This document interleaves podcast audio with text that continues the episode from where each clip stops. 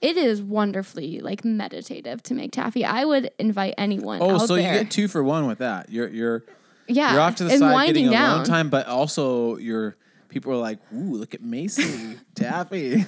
wow, do you guys see that? What Macy's doing? Whoa!" no, I definitely was like, everybody look at my Oh. taffy that I just made. look at this, like feel this, it turned into taffy.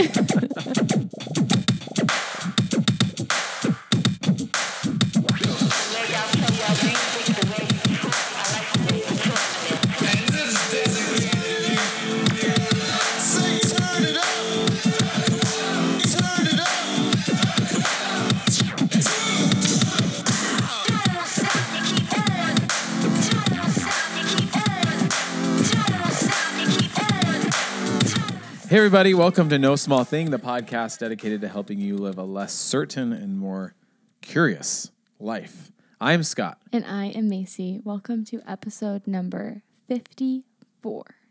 Macy's 54? using her NPR voice to My very voice. Was that what it sounded like? and steady and serious.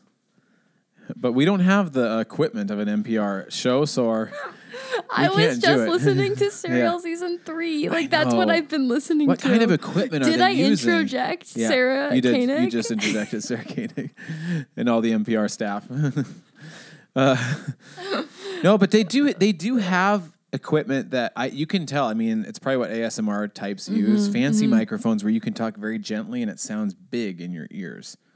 I don't know the words. like a that. powerful, gentle voice. A powerful, gentle voice. Yeah. Um, I do sense that with these microphones, everybody, we're using $100 microphones. Probably fine, but also, uh, we, I don't even know. I still don't even know what we're doing in terms of sound. So we have something that's getting our voices out there. But uh, I do feel like. I kind of have to yell a little bit, like raise my voice a little bit. I can't talk gently, and maybe I don't even want to talk gently.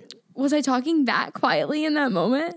Yeah, that was great. I mean, I could, I could be, a, I could be a co-host with somebody like that. Maybe this whole episode Yeah. I will channel Wow, she's Sarah really Koenig. zen like tonight. Yeah. Very serious. Okay, have we said what the episode is? you did. You just said episode fifty-four. I don't know what you said. episode 54 introversion and extroversion Mm. introversion slash extro- extroversion um slash Mm-hmm. Part two. I just think i mean two, we will title it introvert extrovert too but i feel like it's more like temperament slash because it's oh, changing the title. it's ambiversion too Uh-oh, that we will uh-oh. discuss. That's It's a mouthful for a It is title. maybe the spectrum Introversion, from introversion to extroversion. Is, that the how we will discuss The it title more. is. Did you listen to that No Small Thing episode? It's called. What's it called? The spectrum of introversion to ambiversion plus all the temperaments. What? No, it's. I know it's a mouthful, but I just think we've dichotomized introversion and extroversion. I think we, Right. as a culture, eh, and where we are we now call with like, temperaments. I do think temperament is maybe a better word for it. But I like but calling it introversion extroversion. people too. aren't going to click on the episode as much if True. it's temperament. This is clickbait. We don't have a really strange and provocative thumbnail for you to click on, but uh, our title, our really aggressive and provocative title, introversion and extroversion. There is a whole podcast I recommend to people. I just started listening to it called Introvert Extrovert. wow, That's an introvert and an an, official extrovert. recommendation it is an official recommendation. I've only listened to four episodes though, so who knows? in podcast land. This would be a green light. A green light. Yeah. True. Okay. So, So- here we are. Uh, do what do you want to say about this topic? Why, why did we choose it? Ooh, take a deep breath. Get your Sarah Koenig voice. I think we choose it in a lot of ways. At No Small Thing, Scott and I, I think, are people who are naturally very curious and drawn to work around personality, work around behavior, work around temperament. If you look at our discography of podcasts, Discography, yes. that is Yes. probably something that pops up a lot. And I think both Scott and I pay attention to that a lot and have seen our how maybe we don't fit the mold of what is going on around us Mm-hmm. potentially. And just want to talk about it. It's fascinating to talk about introversion and extroversion. What does it feel like to fit the mold? Well, I Ooh, I'd love to hear that. yeah. Well, Somebody that fits. It exists. I know them. I know the people that tell me about it. fitting the mold. They tell me about what it's like to fit the mold. and people and it's great for some people. Mm-hmm.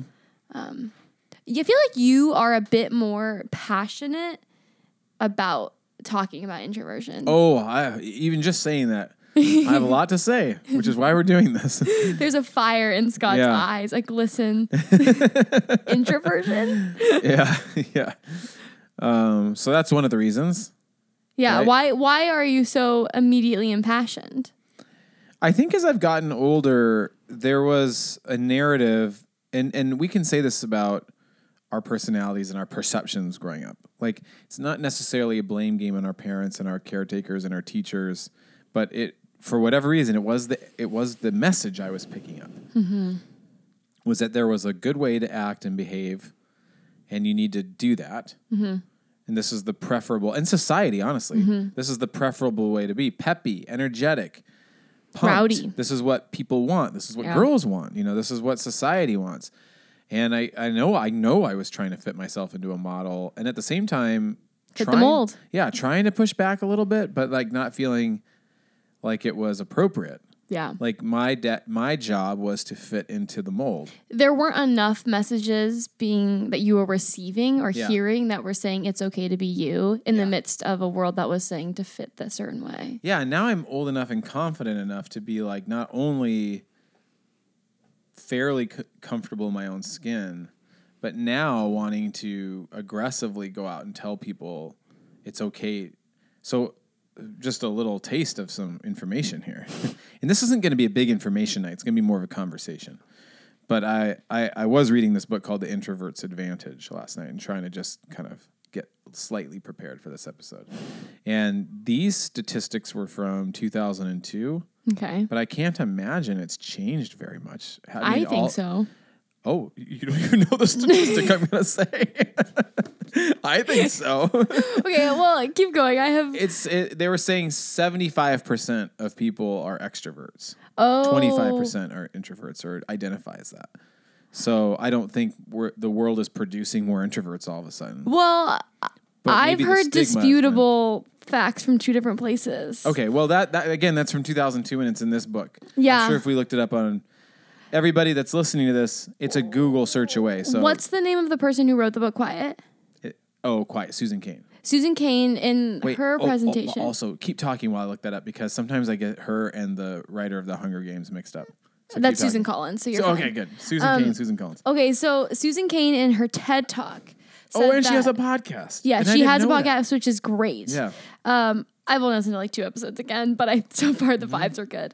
Um, she in her TED talk said that the research, I don't remember when the TED talk was, but I think it's more current, was that it's one third to half of people are introverted. And then in a different podcast, I heard that same statistic said. Oh, okay. So, maybe what I would my interpretation of that statistic, and this is um, a layman's interpretation, is I, I do think maybe if that statistic were true or wherever they got that information, people people aren't either aware that they're introverted or there's a stigma and so they don't want to say it. Oh, in the previous one? Mm-hmm. Yeah. Which, okay, this is where I was jumping in to say I was cutting you off in your facts. Cut off all the time. But I do think that there has been, I don't know about drastic because I'm only 24, so I don't really, it's hard for me to gauge what's happened. I'll tell over you. time. I'll, I'll mansplain this whole topic to you. Just kidding. But I think that there has been like a, a rise and a shift of like pop personality understandings. And so it is hmm. more common to hear people talking about introversion. Like I learned about introversion in high school. Pop personality understanding. I took my Myers Briggs in high school. Yeah. So like there that word started circulating at a younger age for me than for you. Mm-hmm. So we probably have a little bit of a different experience cuz I've been hearing some I think I've heard me- like mixed messages of being both extroverted, but I think I've also felt Oh. relatively supported in some more solitary I'm going to ask you a question. ways of learning. Well, slash. something up. Okay, what are you going to tell me? Well, I want to know what your initial impression of hearing about introversion was as a young person. I couldn't figure out if I was introvert or extrovert. I felt very Uh, We've established this. mad Uh, that just so I everybody didn't fit knows, one of those This is our second episode, and so in the first episode, we did a little bit on the front end of like defining introversion Mm-hmm. and trying to do that sort of thing. Right now, we're just going to try to jump right into a conversation. Um, but I do remember you kind of covering that a little bit. You didn't know. I don't. You yeah. didn't relate, and you still don't really know. Oh, I still don't really. So this is something that I. So I was listening to Susan Cain's podcast, and I was listening to this one specific episode about um, kind of adapting classes and thinking about the school system and how there's been like a shift after like this after the movement of like influence how to like win friends and influence people and this need like the shift to be in more like urban areas Yeah, this is it. and You heard this on the podcast? well, yeah, and she was talking specifically about like the school systems and how that got passed down in terms of like our standards for Mm-hmm. the way students should act in classes and Engaging, engaging talking, and talking about participating. And it was really fascinating because I, as they were talking, they were talking about this group of students who was receiving poor grades in participation, but was really active in terms of their learning in class. Hmm. They just didn't want to participate and they would have, they would lose points because of it. And they like brought it to the teacher's attention and the teachers as a faculty like responded by like trying to shift their ways of viewing students and thinking about engagement um but i've often identified with an introvert but i'm 100% a verbal processor Oh, so like Oh. in terms of a classroom setting i'm all almost always I'm like very active. A, I have to be fidgeting and doodling or something that is necessary usually for me to mm. learn. But then I have to participate. Like if I want to like officially learn it, if I don't talk about it, it's going to be really hard for me to internalize it. okay. Now we've come to something. We've come to something. Now we've come to something, and and this is, I guess, this is supposed to be an intro. So Oh, this is a taste of how it's going to go. We're going to be a little snapshot because we're going to get into some just conversation vibes in this episode. conversation vibes. We're just here. I mean, honestly, that's really supposed to be the spirit of this show. Really, is hearing two people have a conversation about something, and you're invited to be part of it in your own way. But so this is what I think is interesting because we're posting these pictures of like what it's like to be an introvert extrovert. If you guys look on our Instagram, it- it's a very simple image, but like It's a very simple but good image. yeah. So today there's a image of like thoughts on the inside, which is supposed to be representative of an introvert, and like one little speech bubble coming out, Mm-hmm. and then an extrovert is like a thought on the inside, but lots of speech bubbles coming out. Yeah. And there's probably a middle ground for an ambivert. Mm-hmm. Uh, Um, now you say you need to verbally process, and that's mostly true for me. And my wife knows that, so she called and said, "I don't understand this image today because you're a verbal processor, so you seem more like the extrovert." And I said, "Well, I am with the people I'm close to, Hmm, so you know me as a verbal processor. Yeah. But as much as I would have loved to process in a classroom setting, Yeah. I rarely did because I was too nervous." Well, and the fascinating thing is, I typically for the first like couple weeks in a class, like become really red when I participate, and I'm like very flustered. Mm-hmm. But I'm like, I have to do it. I have to do it. Is that your sports background? What got you doing it? What got you to have that motivation? I don't know. I'm like very success driven in the classroom. Wow. Fascinating. Very Three wing. three wing. You can get right over there and access that three wing. Yeah, it's very fascinating. I- But I, do like to think about somebody listening to this and never having heard the Enneagram and they're like, what the, what is he talking about? Three? What did he say? yeah, it's an Does she have a enneagram. wing? a third wing? Woo.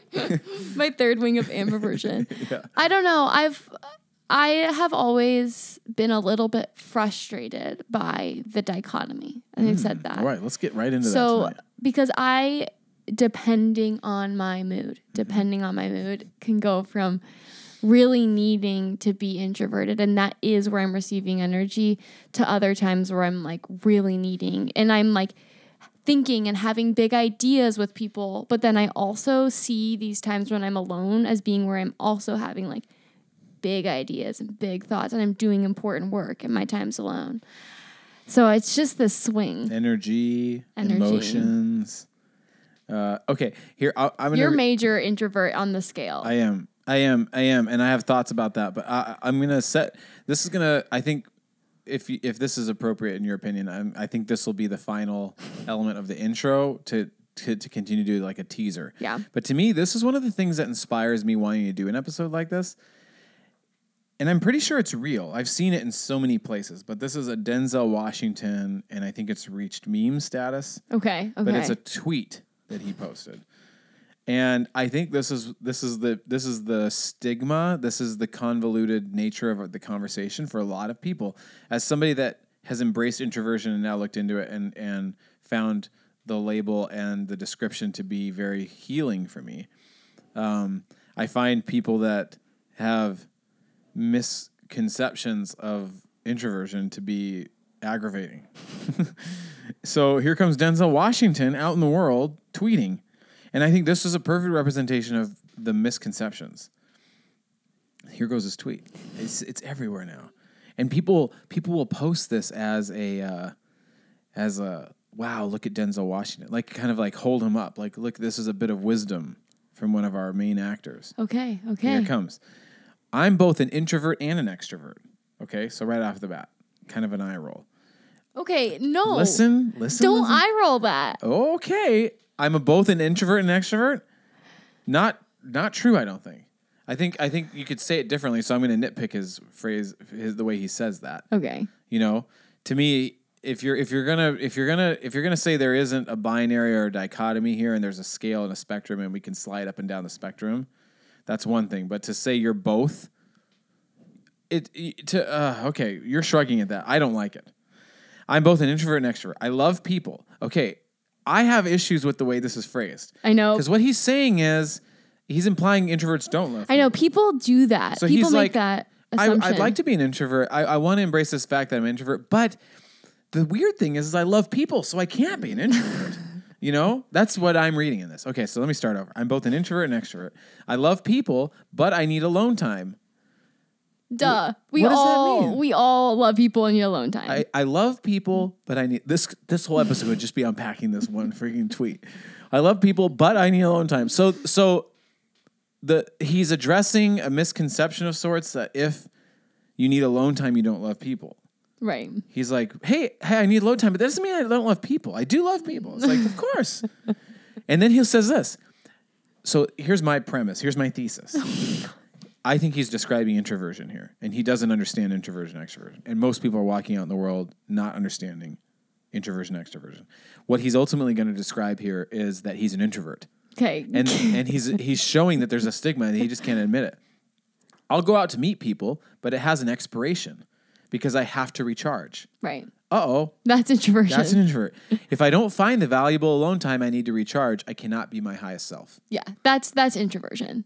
See, that's everywhere now, and I'm wanting to just hold that up and be like, I'm not mad. I'm just saying like I'm here to help people understand. Yeah. I'm here to help people understand that introverts love people. Yeah. I'm here to understand, help people understand that introverts aren't curmudgeonly and angry and and against people. No. I, I Well, ah, so many. I think what some people may need to Calling out Denzel Washington right here on this podcast. to hear about introverts slash extroverts and this okay uh, we're wrapping up this intro but it really in a lot of ways introverts Mm-hmm. You're not as mad as Denzel as I am. so sorry um, introverts and extroverts experience the world so differently and dramatically in how they take in stimuli Yep. like a social stimulus is okay this is an analogy that i learned today at from learn i i work at a preschool and today we had these like specialists from uw who were talking about autism and how to work with kids with different behavioral needs and social needs and they were talking about this idea of every kid and person having like a cup uh, for different sensory needs and their different senses. And so some have a small cup for certain things and it overfills very quickly, and some have a very large cup. And in order to be their full self, it takes a lot to fill them up to be that. And for others, it takes so little to fill up their cup and then it's overflowing. Ooh, yes. So I think self. that this- Denzel, are you listening? For some people, like a social interaction, they have a very small cup and it takes very little for them to be full filled up. Yes. And for other people, they have a very large cup in terms Yeah. of their social interaction and they need a lot Yeah. to be filled. Yeah. But in terms of alone time, it doesn't take as much and they have Ugh. a small cup for that. Ugh, I think great. that it's a very helpful Uh, analogy. one of our followers on Instagram, who I really appreciate, Professor McGonagall. Oh, the Yeah. the tank thing? Yeah. And, Yeah. and she came back and offered some more explanation later. Yeah. And I thought it was very helpful and sort of. We'll Seems like a- tease. We'll get to listener comments yes, later. Yes. Yeah. A teaser. Some good listener at this. comments this week. Um, but no, that's a good image. And it's true. It's like, for me, I would never say extroverts are gluttonous. I would never say that. Right? no. But the the the, Maybe the push or the push for me to experience more after my cup is full feels like somebody's pressuring me to be gluttonous. Like don't you want more? I'm like i'm full. I've eaten enough. I've had a steak dinner. Have Right. this have this. Right. keep Well, and then you're also saying like you're also at the same time needing to go refuel your your Yeah, my other aloneness. thing. yeah, whatever and that's and is. like i have to feed something else asking extroverts to push deeper, deeper into aloneness. Yeah. They're like, I'm full of being alone. oh yeah see how I don't need to be I don't need to be alone. Yeah, we I think, well, you should go go back out there and be more alone it's not time right, and that's and that can be a lot for an intro or an extrovert if they're forced into situations where they have to be alone a lot. I mean, they're need being be over maybe overstimulated with aloneness. That's that is overwhelming Hmm. to some people. yep Okay, that's an intro. Whoa, guys, that was an intro. What do you think? Uh, when we come back, we're gonna keep. We're just gonna keep this going. We're gonna keep talking about introversion, extroversion, and the whole thing. We're gonna read some more tweets. Some tweets. you have more I, tweets. No, I have no more tweets. Maybe I'll just read the Denzel Washington one again. Oh, no. really agitated. We will not. All right, when we come back, more of this.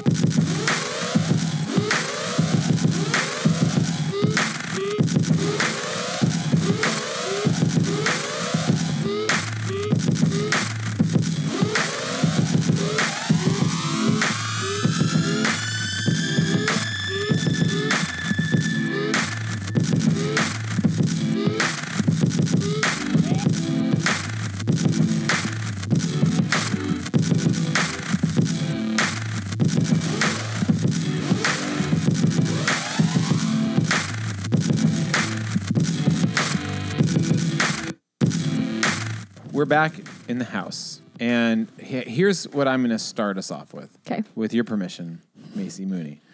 What What are your big introversion thoughts this week? Because you keep alluding to these thoughts. Okay. Big. So everybody, when we when we when we decide Macy and me that we're going to do an episode, part of the excitement of doing the podcast is all of a sudden we start giving ourselves permission to think about that all week. We Right, start right. thinking about it everywhere we go. We're thinking about it, and sometimes we read about it and we look things up on the internet and. And we'll text each other. I'm thinking about this. Big thoughts about this. but Macy keeps alluding to these big thoughts. Okay. What are some? Okay. So I think I had maybe one large connecting point that I don't know if I talked about this in the previous episode, but it's sunk in my my body in a different way as mm. I've been self reflecting, doing a bit of research, but also a lot of self observing of myself. Who is Macy? Myself. Um. Okay. And, So- and as for clarity, Macy officially does not believe in the binary, but errs on the side of identify as an ambivert. true? Um, This is true. true? This is true. I Somewhere in the middle, but also I just like think that there's a spectrum. Yep, And I think that we, of course, there are people who are very far in the introverted spectrum, but they are not by all means always introverted. Mm-hmm. They ha- will have some moments of extroversion and receiving energy from people. I think that that's true.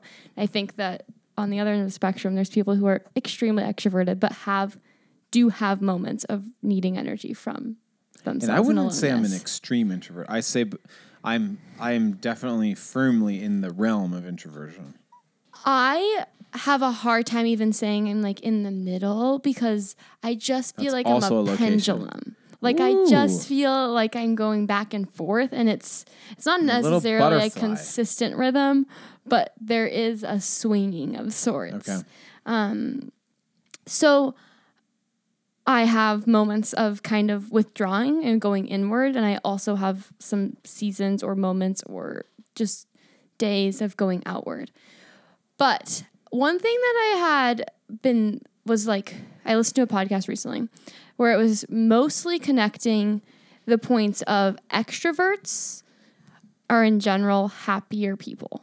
There's like some studies out saying that extroverts in general they do better in social settings. They are probably especially in the world we live in currently they're set up more for success. They have more network. They're happier people in general. Introverts are maybe less happy, but introverts are on a whole more creative. And introverts what I think about this. Yeah, I mean, as a person who maybe more often leans introverts, I can see that. But I was mo- I was like, okay, cool, extroverts are happier.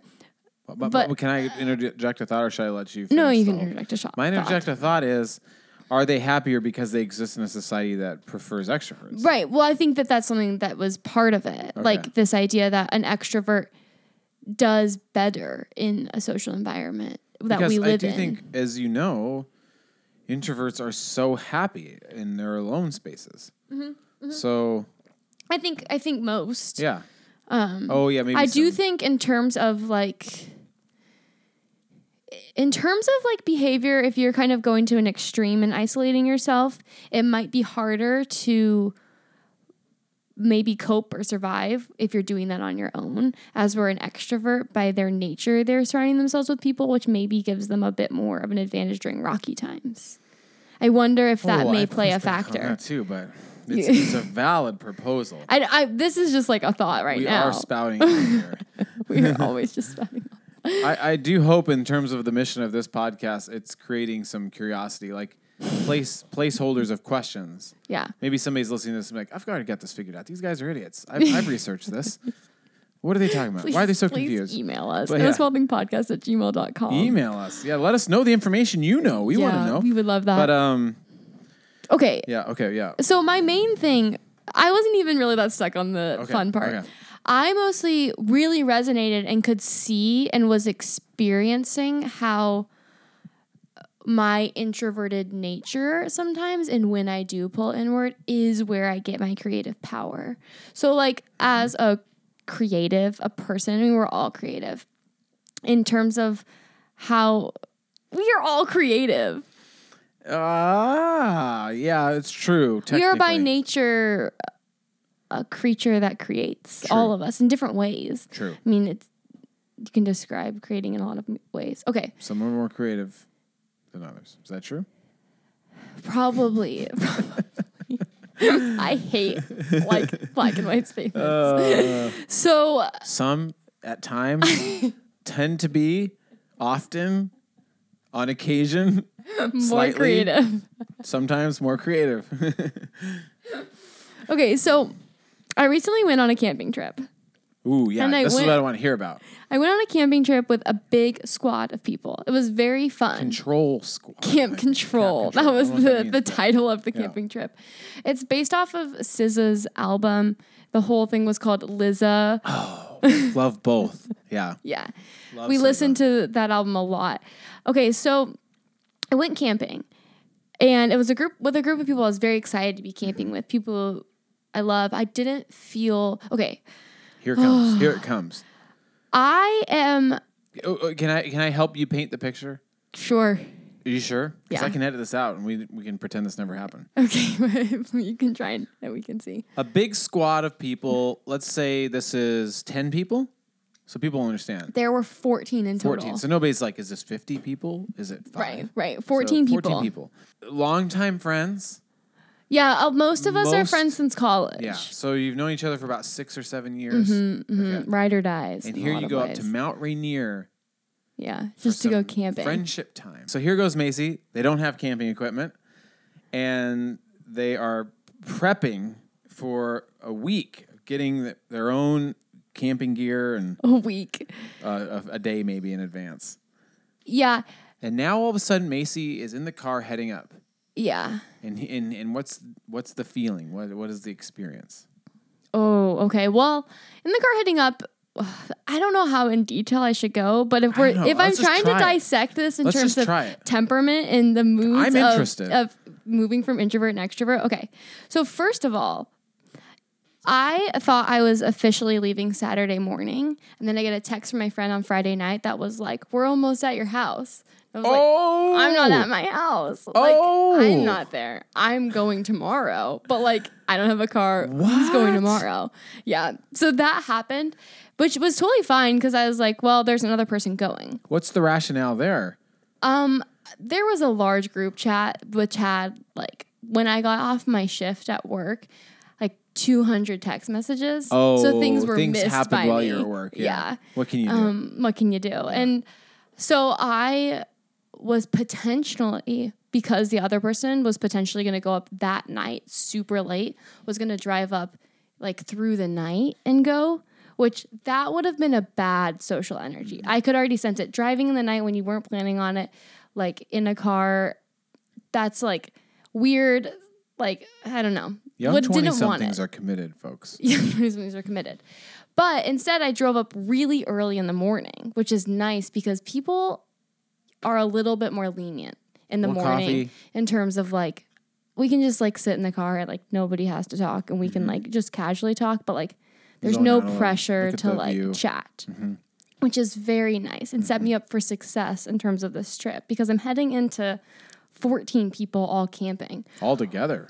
all together, which is a lot. It's a lot of people that I really love, so there's no social anxiety around it, which sidebar, I would say I have relative social anxiety. So like if this was a group of people that I was nervous about being around, it would have been a completely different ball game in terms of my energy level and my being okay with it. Yeah, I think double sidebar. Okay. is, Double sidebar. is we were talking about this earlier before the recording started. It's like, do I have social anxiety? yeah. And I think that's probably yes, true. And I've I've worked so hard to now avoid any situation that would cause me that anxiety, so I don't experience it very often anymore. right, right. I just go, oh, I'm not doing that. Nope, not doing that. You know. yeah, yeah. But here you go with your friends. Yeah. So I think in terms of the group size, 14 is a lot, but 14 is maybe a good group size in that you can go off to little places and camping great and camping is a setting in which there is space to be alone. Mm-hmm. Like by nature, you are in nature, which again, I think people are more lenient of others being by themselves when you're in a spacious nature area. I think we as humans are probably naturally drawn towards it. So as I was heading in, I was like, I know there's going to be some ease. And I knew the group would allow for that. Wouldn't be like, what are you doing by yourself? You know? Um, which maybe some people would be. Oh, But- no, they are. In terms of the social energy, I felt very energized by the group. Like I could sense I was being energized by all the people. In I was in yeah, I was in a headspace of like celebration and fun and especially on like Saturday, the day I got there. We went on a hike. It was all these great things. During the whole hike I was chatting and not going off and needing to be by myself. Sunday. Uh oh. well, not even uh oh. Sunday, it's a different day. Well, hey, if I feel like saying uh oh, I'll say uh oh. I have my own reasons. Okay. Well, okay. I'll. I'll also say I stayed up. We like stayed up very late chatting. I had a moment towards the like at the campfire time where I was like, I don't think I can do like much more talking. No more Like- campfire for me. Well, no, I still wanted to be there. Oh, So this is this is the key. Here a strategy. B like a happy place for me. okay. I took a marshmallow and I was like, I needed something sensory, something to just do Yeah. that would allow me to just be there and like I have this thing and I'm not engaging with the group. so meme, Macy. you know, if you don't know this, you can take a marshmallow and turn it into taffy. Did you know this? Mm, Nope. It's very fun. It's a, such a nice thing. Okay. But if you sit and take a marshmallow and break it down and do a taffy pulling motion for like almost an hour, Wow. it turns into taffy. Wow. So I was like, I'm gonna make taffy. Like this, um, this sounded so fun, and it also was like a wonderful internal escape while also being in the the social space. Mm-hmm, Which another sidebar in terms of my So what sidebar are we on right now? in terms of my Point A, part two, three C. my introvert extrovert energy. I think my dream space where I would probably get the most energy is if I could be a fly on the wall in a room, like be in a social place, Yes. but just be listening and observing and not like being seen. So this was like a wonderful in between space, and it was like it was like a great strategy. So if people are out there, I think a lot of people were relatively like, "Wow, taffy! Mm-hmm. You know, it's cool. It's a fun process." Slash like. It is wonderfully like meditative to make taffy. I would invite anyone. To Oh, so there. you get two for one with that. You're you're yeah, you're off to the and side getting down. alone time, but also you're people are like, "Ooh, look at Macy Taffy! wow, do you guys see that? What Macy's doing? Whoa!" No, I definitely was like, everybody look at my taffy Oh. that I just made.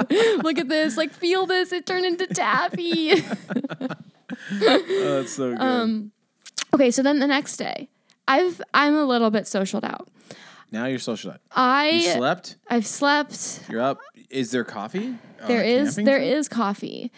Um, in a little tin cup. Who's making the coffee? It's not Starbucks. That's why I don't go camping. A lot of different camping. people are making the things. Okay. There's there's quite a few people who like had some camp experience. There's definitely some people who didn't. I don't, but I want to kind of. Hey, camping things. friends! It's morning. Coffee. I can make some taffy. You go to the- yeah. Okay, so That's the skill I have.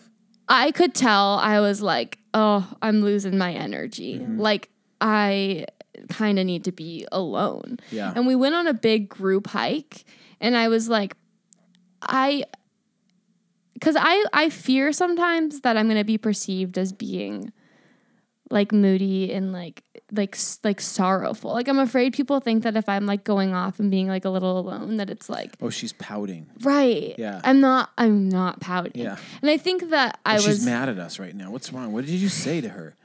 Like, oh yeah, I think that I was 100% with the group that didn't. I was like, I don't, I can do whatever. I can Yeah. enter this magical place of, because we went on a hike, Yeah. another hike, and I was like, I was like, you don't need to be social on this hike. You can kind of just enjoy the hike. And I did. I like stagnated from the group often, went and pulled myself away and was just like, I'm going to go play with the Mm-hmm. rocks by myself and do that. And so I think, I feel, I mean, I'm in a really, like, my friends are very all of different temperaments and so we're all understanding of each other but i definitely could sense that that was where i needed to get my energy and then on the car ride back i like barely talked i was like mm, no no chatting headphones in, staring out the no window. no i Just mean quiet. honestly in an ideal world i maybe would have done that but i was like i don't know there was like Fly a group wall, energy listening. hmm fly on the wall listening just like kind of disappearing and then i came home and i've been introverted for like the last four days time. It takes so like time. I had like maybe this does show a little bit of my introvert leanings, Mm-hmm. but like I had a large like that two days of full stimulus with a big group of people like has taken a long wind down, a long wind down. Yeah, But I would say in terms of creativity, I find myself wanting to do individual projects and I have ideas and things. And that's partially why I need to be alone. I'm like, well, if I want to do this painting, I need to just like be alone. That's like what I need to do. So I don't know. There's I just, relate to all of that. I think that the link to creativity is very potent and real. I can I can experience that. If I don't make space for aloneness, how am I supposed to work on my projects and do these things that I have ideas for? Like I get maybe some bit of stimulus, but it all really transforms when I'm by myself usually. So Yes, introvert swing. yes. You know, I, mean, one of the differences obviously between us is you live in a house with some pals. Some pals. Yeah, and I'm married with kids. And so I wonder sometimes if the ultimate push for me towards introversion is the fact that like my I I can't as easily access the alone time as you can. Yeah, I think that's probably true. I have a very extroverted job, Mm-hmm. but then I have full access to being by myself as soon as I'm home. Yeah. I have the freedom. Kids, My kids are getting older, so I have it's complicated. Ugh, yeah, it's complicated. Like, You're never really alone. no, I know, and so I, I I don't know. It's hard sometimes to think maybe if I was in your situation, I would identify more as an ambivert. Yeah. But uh, I just find myself Needing. clawing for a long time sometimes, Yeah. like yeah. desperately seeking it. Uh, everybody, uh, okay, okay, okay, okay. Let's see here for a second. Um, I, am just curious in terms of the friends, because this is what I'm. This is what I'm wondering with this whole introversion extroversion conversation. Okay. Is it is it seems like ultimately your friends are very aware of who you are and supportive of your temperament. Essentially, Yeah. Oh yeah. you you don't get the sense that they're like, "Why is Macy walking off?" No, no, and it was really interesting because I really pop off to nature. Like Yeah. that's kind of a thing. seen it. Like I love, depending on You did some ASMR videos. I did. By the way, everybody, Macy has a ASMR Instagram channel, and it shouldn't be laughed at because it's awesome. I very rarely post. It's uh, Moody. Moody Mooney ASMR. Yeah, Um, and, and you had some camp vibes, Yeah. river mud vibes. River Mud Vibes. um, and someone came up to me as we were like about to leave, and they were like, "Are you just like totally in your happy place right now?" And I was like, "Yeah, but I also really want to be home. Hmm. Like, I love nature and was popping off to nature, but I also was like." When are we gonna leave? And- And, and like, there's a three hour long drive. hours. Yeah, and there's a three hour long drive, and like I have like things at my home that like like I wanted to like I I knew I wanted to paint. Yeah. I knew I wanted to like I needed to be in that space of just mm-hmm. like withdrawing and like then making my own whatever output. Mm-hmm.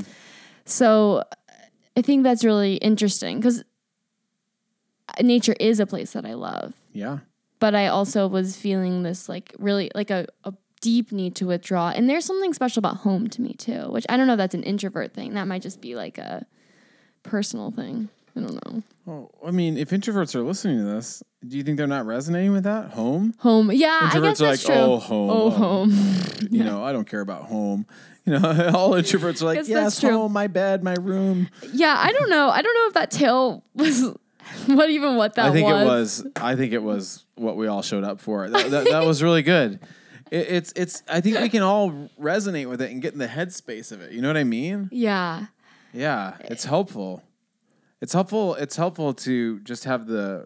I mean, it's a good story, but it also helps paint the picture of an introvert amongst a group of people Yeah. Flitting in and out, sort of like I'm here, I'm not here, I'm taffy, I'm talking, I'm not talking, I'm engaging, but I'm walking around, now I'm Right. coming back. Right. Now I need to go home.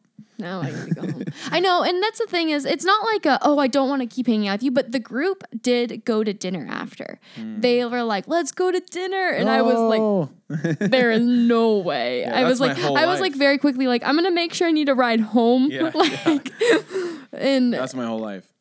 We're, now, now what's next? Yeah. Oh, and I could see in like a I don't know a younger headspace maybe or just a different mood headspace being like yeah let's do it but i'm like i have work tomorrow morning i'm gonna have to be around i work with preschoolers and i'm around a lot of a lot But of energy I would push back on that.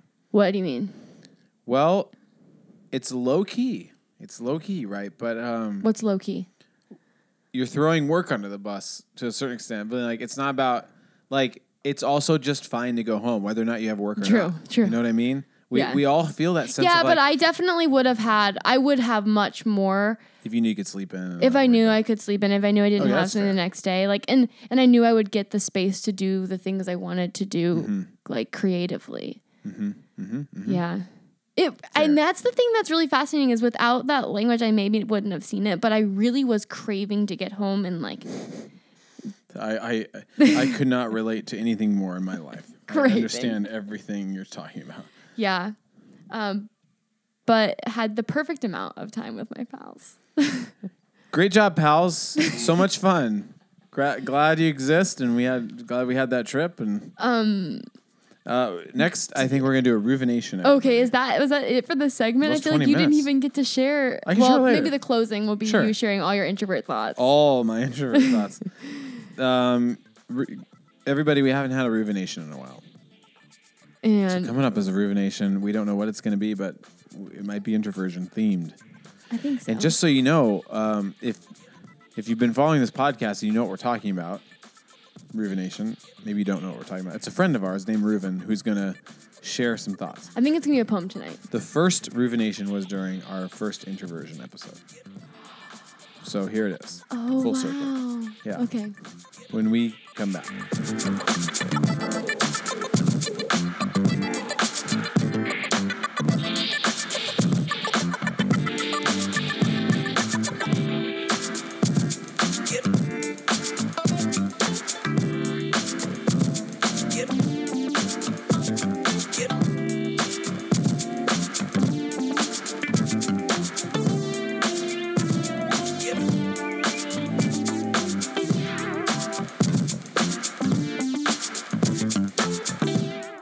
Today we will th- talk about ghosts. You know, that's how I relax. Is I read horror novels. Yeah. Sometimes when I'm in bed, I look up clips from like horror movies. Uh, I don't think I get scared anymore, which is. I used to get scared. I don't anymore, which I think. I have a cousin. She right now is living in in in, in France for school.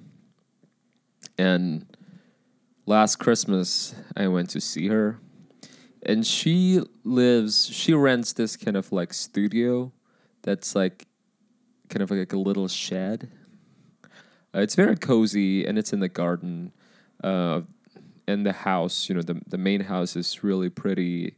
Uh, this kind of family lives there. Uh, it's like husband wife. Both of them are doctors, and they have like three daughters, like an eight-year-old and a six-year-old twins. So I went there. It's it's it's very kind of like nice, and it's uh, it's in a small town. Um, so it's very quiet. Um, I went there, and uh, one evening we were just like, let's just uh, you know hang out here for the night. Let's cook something and then watch a movie. And both of us immediately it's like, let's watch a horror movie. And my cousin apparently has seen like almost every horror movie in Netflix. Like we would go through like, what about this movie? She's like, I've seen it. What about this movie? I've seen it. About this movie, I don't think I've seen it. No, wait, I've seen it. And I asked her, like, do you also not get scared anymore? She's like, yeah, no, I watch these movies while I do homework. On the one hand, I think ho- horror is some kind of like a it's get it's it's definitely experiencing a resurgence. I think there are like a lot of horror movies and good ones too. And I once had a brief conversation with one of my professors, uh, and both of us were like, "Yeah, I think horror is kind of like capturing some kind of zeitgeist as a genre." but uh, she's a professor of like um, like African American studies, and that's the context of the class where we are talking about this. So uh, obviously, we're talking about like Jordan Peele, right? Um, but it's and and what she's arguing is that there is a specific. It's a different a, a you know black horror is is a different it's different than kind of like you know like um, suburban Stephen King kind of horror. Um, because uh, one of the, the things that she said was, uh, you know, Jordan Peele said like you know, Get Out's not a film; it's a documentary or something. So that so that uh, when you are living in a kind of like in you, you know, a- which I take to mean like being a black person in America, the horror is quotidian; it's everyday. It is kind of like almost like on the surface realist, right? You don't have to like think about no repressed memories or like ghosts coming from outside of the attic of the house. It's on the streets, something like that, right? So it, that's interesting to kind of like you know if you think of like Get Out, which is like a big horror movie. When did Get Out come out? A year and a half ago? Uh, like late 2016, Four years ago. four years ago. I don't know. Yeah, Uh, really. Okay, look it up. 2017. That's interesting. Like the two big horror movies of 2017, It and Get Out, right? And they're different. Like It is like you know, like oh, the the ghost is being suppressed. Like you know, it's like haunting. It it is kind of like this standard kind of like Freudian script of like the ghost is like the return of the uncanny, right? It's the return of the repressed, not the uncanny. It's kind of different. I think I, I said what, what's different about it. Um, so, I, but I think what's so in- interesting about Ghost is because I think they allow us to think about time differently. right? Like, well, I guess you're, you're right. Yes, uh, you know, like it's it's something that comes from the past. It's something that comes from uh, like that kind of haunts the present, right? But then it might come back again, so it kind of also kind of like haunts the future. So it kind of messes up with this linear progression of time, right? In fact, like in philosophy and sociology, a lot of uh, or in literature, uh, a lot of writers, artists, thinkers have brought up like, look, this is why like ghost stories are are kind of like germane to kind of telling stories because they kind of allow you to mess up with like time. Uh, so I'm going to be reading a passage from one of the uh, probably one of the at least for me one of the main texts of kind of like what's called hauntology. it is a pun that uh, Jacques Derrida coined, and I've been told that it works in French because apparently in French that sounds the same as ontology. Uh, so, but uh, but this is his book called Spectres of Marx. Uh, if you want to know more about the book, uh, read it. Uh, but I'm going to um, read a passage. It's and it's very early in the book, which I think is very uh, provocative, and I think that should kickstart. I don't know. Think about ghosts. Uh, get haunted. It's fun. Okay, I'm gonna read it. Uh, it's not. It's not too long. Um, if it learning to live remains to be done, it can happen only between life and death. Neither in life nor in death alone.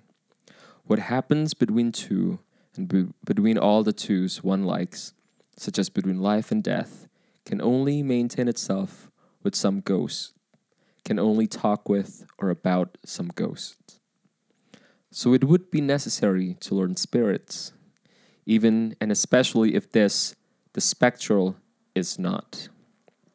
Even and especially if this, which is neither substance nor essence nor existence, it never is never present as such.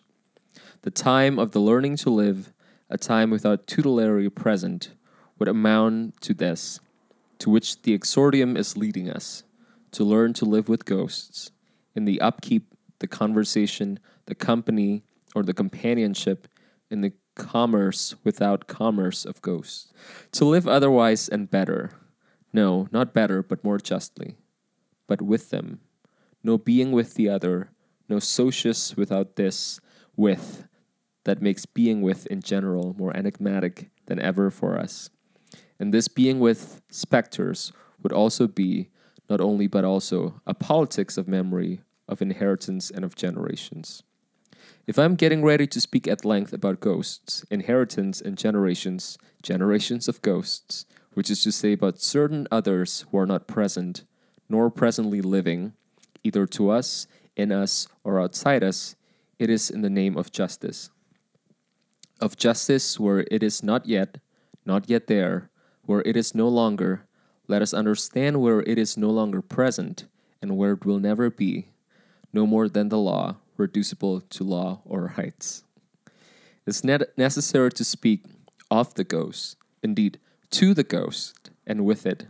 From the moment that no ethics, no politics, whether revolutionary or not, seems possible and thinkable and just, that does not recognize in its principle the respect for those others who are no longer, or for those others who are not yet there, presently living, whether they are already dead or not yet born you know, as a nation who's kind of like coming, you know, it's that phrase goes around a lot, coming into terms with its past or something, right?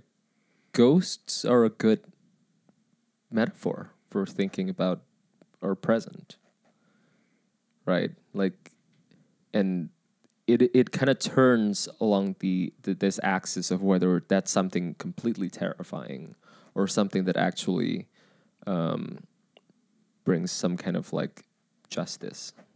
Well, it got cut out the justice part. So, We'll see. Yeah. Maybe I'll leave it. um, that is all. Ghosts. Sometimes they might be your friends. Also, we need to figure out a way to. We need to figure out a way to scare Reuven at some point. I know. Yeah. I think I'm. I just like, yes, scare me. It's gonna have to be like a white supremacist specter. Maybe. Yeah. Yeah. But then again, it's like a different kind of scare. Sure. I'm like I used to watch like you know like the old. We can't hear him, but we're talking. I used to watch that old. you want me to say this into the mic? I don't know. Do you want to? Like I used to watch, you know that uh, old It TV Yeah, series yeah, yeah. adaptation with Tim, Tim, Tim Curry, Curry, as yeah. the clown. I used to think that's the most terrifying. Yeah, me too. ever. Me too. Right? Do you still think it's terrifying? In my memory, I mean, I haven't watched it in a long time. If I sh- if you watch it again tonight, like that's terrifying. I don't know. Uh-huh. Okay. Because I like. What, do- what do you think? I, Well, is I think still? when when that's why I was so excited when the first It came out. It's Yeah. like this is going to terrify me, and I watched like clips of just the, this terrifying clown, and I'm like, I want to be terrified. Do you think the old one is more scary? Maybe, but I'm still not scared. Are you scared by the old one if we watch it now? No. Oh yeah, I am. Probably I, I would be. Okay. The idea of a clown is just crazy. I know. Yeah.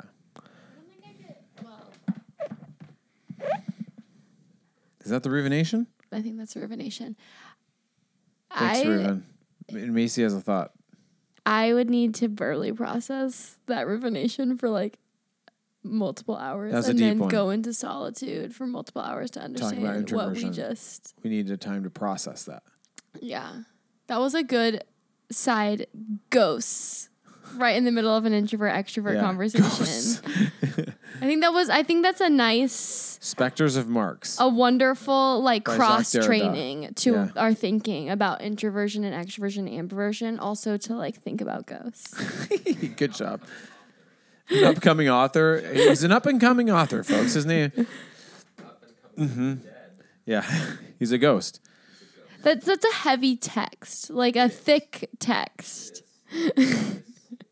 Like this was, you know, this was. can you imagine hearing him talk? I'm more familiar with Gadamer over Derrida, actually, but I don't know what they're talking about, but we are going to take a quick break and then when we come back, we're going to close up our conversation on temperament and the introversion to extroversion spectrum when we come back.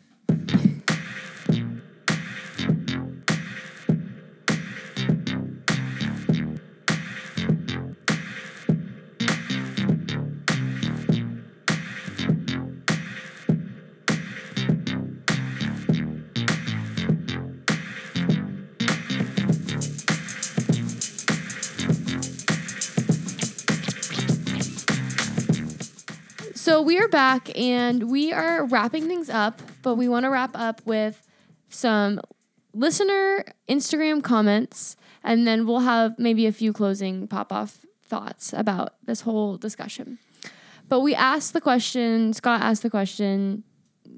Scott asked like a bunch of questions about what you liked about being an introvert or extrovert and kind of allowing people space to answer from their own experiences. So we got a few comments, and I think that they really do speak to the spectrum. Mm-hmm. Um, Lily Dawes says, My favorite part about being an introvert is that I'm incredibly attuned to myself and my own needs, especially those that are emotional. Uh, she later says she's a type four. The thing I struggle with most is meeting new people, as I am often uncomfortable until I'm around them enough to actually be myself.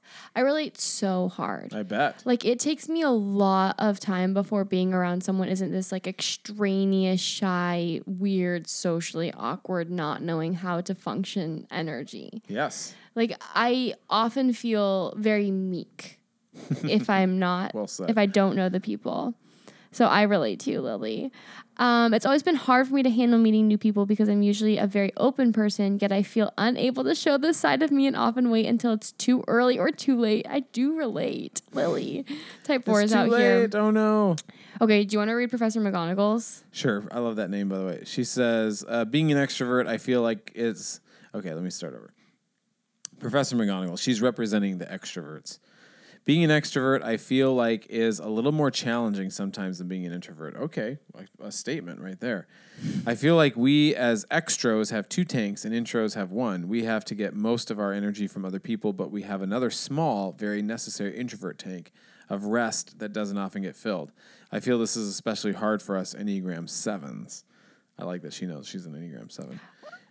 And Professor McGonagall engages with us pretty regularly, which is pretty cool. I do think the two tanks language is helpful. I think that introverts probably do have that extrovert small tank too. I wonder. I do think the two tanks thing is a helpful metaphor in terms of mm-hmm. like we all have kind of different. It's kind of like the cup thing. We have different needs. So some introverts Yeah, have a very about the cup. small tank, but they do probably they need some extroversion, just like extroverts need some introvert moments. Agree. Totally agree. Okay. And then I asked about it, and she went on to explain. And she goes, uh, first of all, she said McGonagall is her last name, so I love that she just called herself Professor. I know that's pretty epic. She goes, I always talk about the two tanks, like a hot water heater. It takes a long time for the smaller tank to empty and a long time for the bigger tank to fill up. It takes a short amount of time for the small tank to fill and a long time for the big tank to empty. The big tank is energy from people, the little tank is energy from rest. Oh, I see. That's helpful. Introverts, I feel like, are more like batteries. Very simple, fill from rest and spread energy from activity. Spend energy hmm, from activity. Hmm. Ooh, that might be interesting to think about. Mm-hmm. Mm-hmm. I think it's true. Wow, that's a helpful metaphor. I don't really, I don't really feel This like is I why have the listeners a tank for extroversion. really. Like I really don't get filled from it. I don't have a small extrovert tank. You know. I do. yeah, that might be the difference. Yeah, I definitely do. There, I definitely are times where I'm like, I need to get out and see people. being or around people is a bonus and, and being around people for me is is nice but it will always take something yeah, i don't ever think it's truly filling anything it's no there's no small tank that being around people is filling me up with oh yeah, I do feel. no filled. matter how much i enjoy them Yeah, yeah this is. We are all out here living and all experiencing things so differently. That if there's anything, when you're done with this podcast recording are you going to feel energized and filled up you're going to feel drained even though you like hanging out with us Um, today I probably will feel drained because I had a really extensive day at work of thinking. But no, there's for sure times where I walk away and I need, I have, I feel so energized and so thing like keyed up that I need to do things to chill out. yeah don't feel that way Yeah, it depends. It depends definitely on the my Might your mood. um. ava Ava, okay, well, I just I have one quick thought. okay yeah please I was listening to the introvert extrovert po- podcast, and th- one of their main reasons for doing the podcast was because one of them was an introvert and one of them was an extrovert, and they were really trying to emphasize the necessity of, as we're doing this kind of work, recognizing in it that, like the idea of doing what's maybe good for you is not good for me. So when we're like in relationship, like doing exactly what I would want is not going to necessarily result in a happy response from you. And so like this talking about it and having these conversations is important in that it helps us to move into relationships where we're not just like blindly doing things because that's what we would want. And so this person must like it and that must be what they're feeling like they want. But really trying to see that each person has like significant different needs that need to be met each day and we're all trying to meet our needs and that your needs are drastically different from mine and yet we're on this journey trying to meet our needs together yes some thoughts Those are big thoughts and so well said. um i think we have one more listener comment ava romano i think being an introvert extra mm, i think being an introvert contributes to how independent and organized i think i am I like being an introvert also because I like that I don't need to rely on people to be to be content. But sometimes I wonder if I just if I'm just an introverted extrovert. Ooh. I really like being around people and when I'm in a group that I trust and feel safe around, I become really energetic and happy. And I never could get that feeling when I'm just alone. However, I can't discern if my excitability when I'm around people is veiled extroversion or just human nature. And assuming I am an introvert, I think I am, sometimes I don't like being an introvert. Oftentimes, I wish I was more energetic, outgoing, and fun to be around, as I imagine extroverts to be. But I can't make myself be extroverted. I can't make myself oh, but I try to be more energetic and excited, but it just feels awkward and forced and I get self-conscious. Oh, I hardcore relate. as much as I wish I was, I just wasn't built that way. I wasn't made to be that person and I feel bad about that sometimes. Hmm. Ava, Big vibes there. you have a wonderful energy whether Big- I'm a huge Ava. yeah. Um, yeah, but I do think it is complicated in terms of in a world where self image is so important, how we participate in social standards is often weighed as a way we should see ourselves. And I think that that's where introverts can get lost and not feel comfortable in their nature. Mm-hmm. Yeah. It is an, a relatively extroverted world, although I do think the rise of the internet has helped introverts. Certain introverts. I mean, who knows? I mean, I guess I guess that's the kind of the appeal of the this type of format of conversation is to be able to talk to individuals, like to talk about Enneagram ones, and then to talk about with an Enneagram one. Mm-hmm.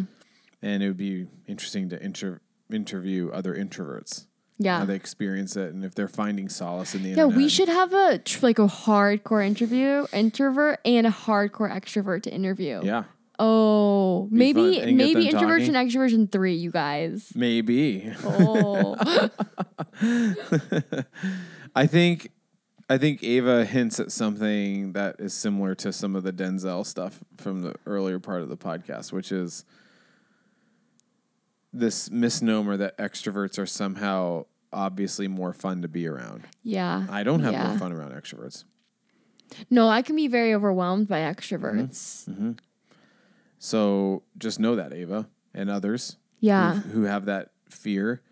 I mean, it's not like I don't like extroverts, and sometimes they are they're really helpful in drawing me out and pulling me out of my shell. Yeah. Um, and sometimes introverts can be a foil. Like Mm-hmm. I'm being introvert, and this other introvert's being an introvert, and we're both just And you're both kind of being potentially socially awkward because you're wondering if the other Mm-hmm. person is judging you for being quiet and they're probably thinking that about themselves too. Mm-hmm. I, I always wonder if these internal spirals we're all having. But nine times out of ten, I feel like I can pick up another introvert, and they can pick me up, and we can find each other and start having a good conversation. And I prefer that. Yeah. Yeah, Yeah. Okay. there it is. Uh, Those were some solid listener comments. Yeah. We have an Instagram, everybody, at no small thing. We post things sometimes. Okay. Are we wrapping up? I think we're wrapping up. I feel like I've said a lot. I've said a lot of my You had thoughts. some good thoughts. I would like to hear some of your closing thoughts. Finding out that you were an introvert, I think was very was it very liberating? Like yeah, it's like the most liberating. and I think that I think that that's like speaks to this, like this conversation and like the necessity of talking about these things. Cuz for me it's not quite as liberating cuz it's I Mm-hmm. fluctuate more, but for you like it's you found so much voice in it. Yeah. so much Oh boy, it's true. I, I think that's why I want to talk about it, and that's why we post about it. I mean, I'm not this person that knew I was an introvert, uh, you know, all through growing up, and I didn't know that, and I thought my way of being was wrong, and so it is nice, especially as like a high school pastor, to be a person that can affirm that in others, and provide spaces where it's totally chill. I mean, my son is an introvert and we give him so much space to just do that. And I, I look at him and I hope he's appreciating not like some gr- gratitude way because it should be our right as humans Right, to have right. the space that we want. Um, but I'm still fighting for it. You know, I'm still trying to help my friends and family understand who I am. And the sad thing is, is that like, and maybe the beautiful and interesting thing is that I was pretending for so long. So I was aggressively telling people that I was not. yeah, yeah. And so they arranged and oriented their themselves around that person. But there were always glimmers. There were always hints and s- there's like seeping out. Yeah. Um, I remember. I remember going to Hawaii like 15 years ago. We saw U2 and Pearl Jam in Hawaii and Wow. with a bunch of friends, and we uh, got a hotel, and and uh, everybody would wake up in the morning. We were there probably for like five days, and go get a big breakfast and like walk around town. They're in Hawaii, you know, and they're doing all these things. And at the time, I wouldn't be like, I'm getting my space. I'm an introvert. I would just wake up and sleep in. I'd sleep in and wake up, and then I'd read and look out my balcony, and I'd skip everything Yeah. and I'd get out there at about twelve thirty or one, and everybody'd be like all day, "What's wrong with you? What are you doing? Why we, we Oh. we went to this breakfast spot. It was amazing. And I'm like, Cool. how do I how do I help you understand that I don't care? like I'm not bummed I I'm missed happy for you. Yeah. um, but I had so much fun. You know, like I, I just think it's so. I, I I do think it will be helpful to end on this Annie Dillard thing because it harkens back to something you said at the beginning of the episode. The extroverts have more fun. No, about working on a project, about Oh. trying to get back to your art, and about you need to yeah. concentrate. Yeah. That's what a lot of Annie Dillard stuff is concentration. And um, I do think there is sort of a a joyful, sweet paranoia to being an introvert, and it's not that ex- extroverts don't have this, but I do think there's something going on in the background of um, a big thought is coming, and we're waiting for it, and if we stare off long enough It'll come. this is a huge thought is coming and or epiphany or an artistic inspiration Or a way of seeing something. Mhm. and i do think sometimes conversation and social events are distracting me from my big thought or my project or my Yeah. so i Hmm. mean i i will read this on Annie dillard thing but i was i was waiting i was trying to find this passage this is from a book called the writing life and this is something that's really moved me and this podcast will be i guess continuing to just put out a vibe and if you ever listen to this consistently you'll get big Annie dillard vibes We'll have an episode one another day. annie dillard reading another Annie dillard reading um, maybe not though maybe it's not necessary if we just keep interspersing episodes with Annie dillard True, but it would be fun to have an Annie Dillard readings Yeah. episode. She had she had a line in this the writing life she's talking about what it's like to be a writer and the the the paint, the image she paints of like being a writer is so compelling and sweet and beautiful. And and I don't even really think it's about being a writer but I do think it's about being a person it could be an introvert or an extrovert who takes time away to create in any capacity. So Yeah. it can be an artist a painter. Um but yeah you said get emotional it is emotional for me it's emotional Get emotional. I want here's what I want, and I want this for introverts. Maybe this could be cathartic for introverts and and uh, helpful for extroverts to know. Um, an introvert who's who's generally a healthy person, who's we're, we're all experiencing our all, own sense of ex- existential angst, no matter how healthy we are. Yeah, But yeah. a generally healthy introvert is fine and so happy Yeah. out on their own. If they're out on a walk, for an extrovert, just picture your optimum party, optimum people, optimum friends, optimum energy, optimal, optimum, optimal. I don't know. Um, and then picture that. Try to try to superimpose that excitement over a quiet walk. Yeah. That's yeah. the energy we're feeling. We're feeling a, a sense of elation, peacefulness, contentment, safety, joy, big happy energy. Yeah. And yeah. and it and I guess it stresses me out to think that somebody's worrying about me. right. Or like assuming that you're in a weird place because you're alone. Yeah. And I want I want people to fight for introverts alone time the way we fight for for extrovert time. Hmm. Parties and get-togethers and hangouts and invitations and gatherings and Right. you know Like respect that people need that space and that space is a space of joy. Like don't take away that that joyous Yeah. space. and don't don't don't worry about me. There's just so much like there's just so much energy of like uh where's Scott sometimes. Everybody's like, Where's Scott? I mean, if I if I could like if I could just go, I don't know how, but like to tell people like This true introvert. to here. reverse that, you know, like to to if I'm not in the room to start getting excited. Wow, Scott must be having a good time somewhere. but I still to this day, after all the things I tell people about myself, I know I can hear it in another room if we're in a big house. Where's Scott? Where's Scott? Oh no, I don't know what they're thinking. uh, okay, so it means a lot to me. I. I want to keep talking about it. I do think we should probably have 10 episodes on it. Can I say one quick last Yeah. thing? Uh, In terms of processing, and I think this is, I don't know, I, I just feel like this is important to point out. Something I learned that I think was fun is like it takes an introvert a longer time to process Yeah, things. so much. So it's like if there's like a big group of people over your house, like it's it is overwhelming to try and process that much at the same time. Like it is it is legitimately hard because our brains are introverts' brains are processing slower. But they also say that introverts' brains, while they process slower, have a capacity to process things probably in more in more depth. Well, that's the thing. It's like I, I mean, I already know, and this is the way you and I function sometimes. I already know that I've been maxed out on this topic. Topic, and that's why oftentimes you and I will start texting after the fact. Yeah. I'll have clarity of mind later. Yeah. Oh, I get know? like a, a completely different clarifying moment, like an hour and a half later, of like a whole different perspective Yeah. of everything. But that's the thing. I think most people are on to the next activity and aren't continuing to think about it. And for better or for worse, I will keep thinking about something. Yeah. Yeah. Better for worse, that can have good and bad qualities to it. For sure. Um, so I think it's nice to always end on something that settles us down a little bit. Maybe this is more for me than anybody, but um, this is from Annie Dillard's book called The Writing Life. And for the record, I actually haven't read anything from here before. And this is Annie Dillard talking about what it means to be a writer. This book. Yeah. The the sort of creative process. She has a whole chapter on like famous uh, schedules of famous writers and, and how they paced out their daily lives, which is so great.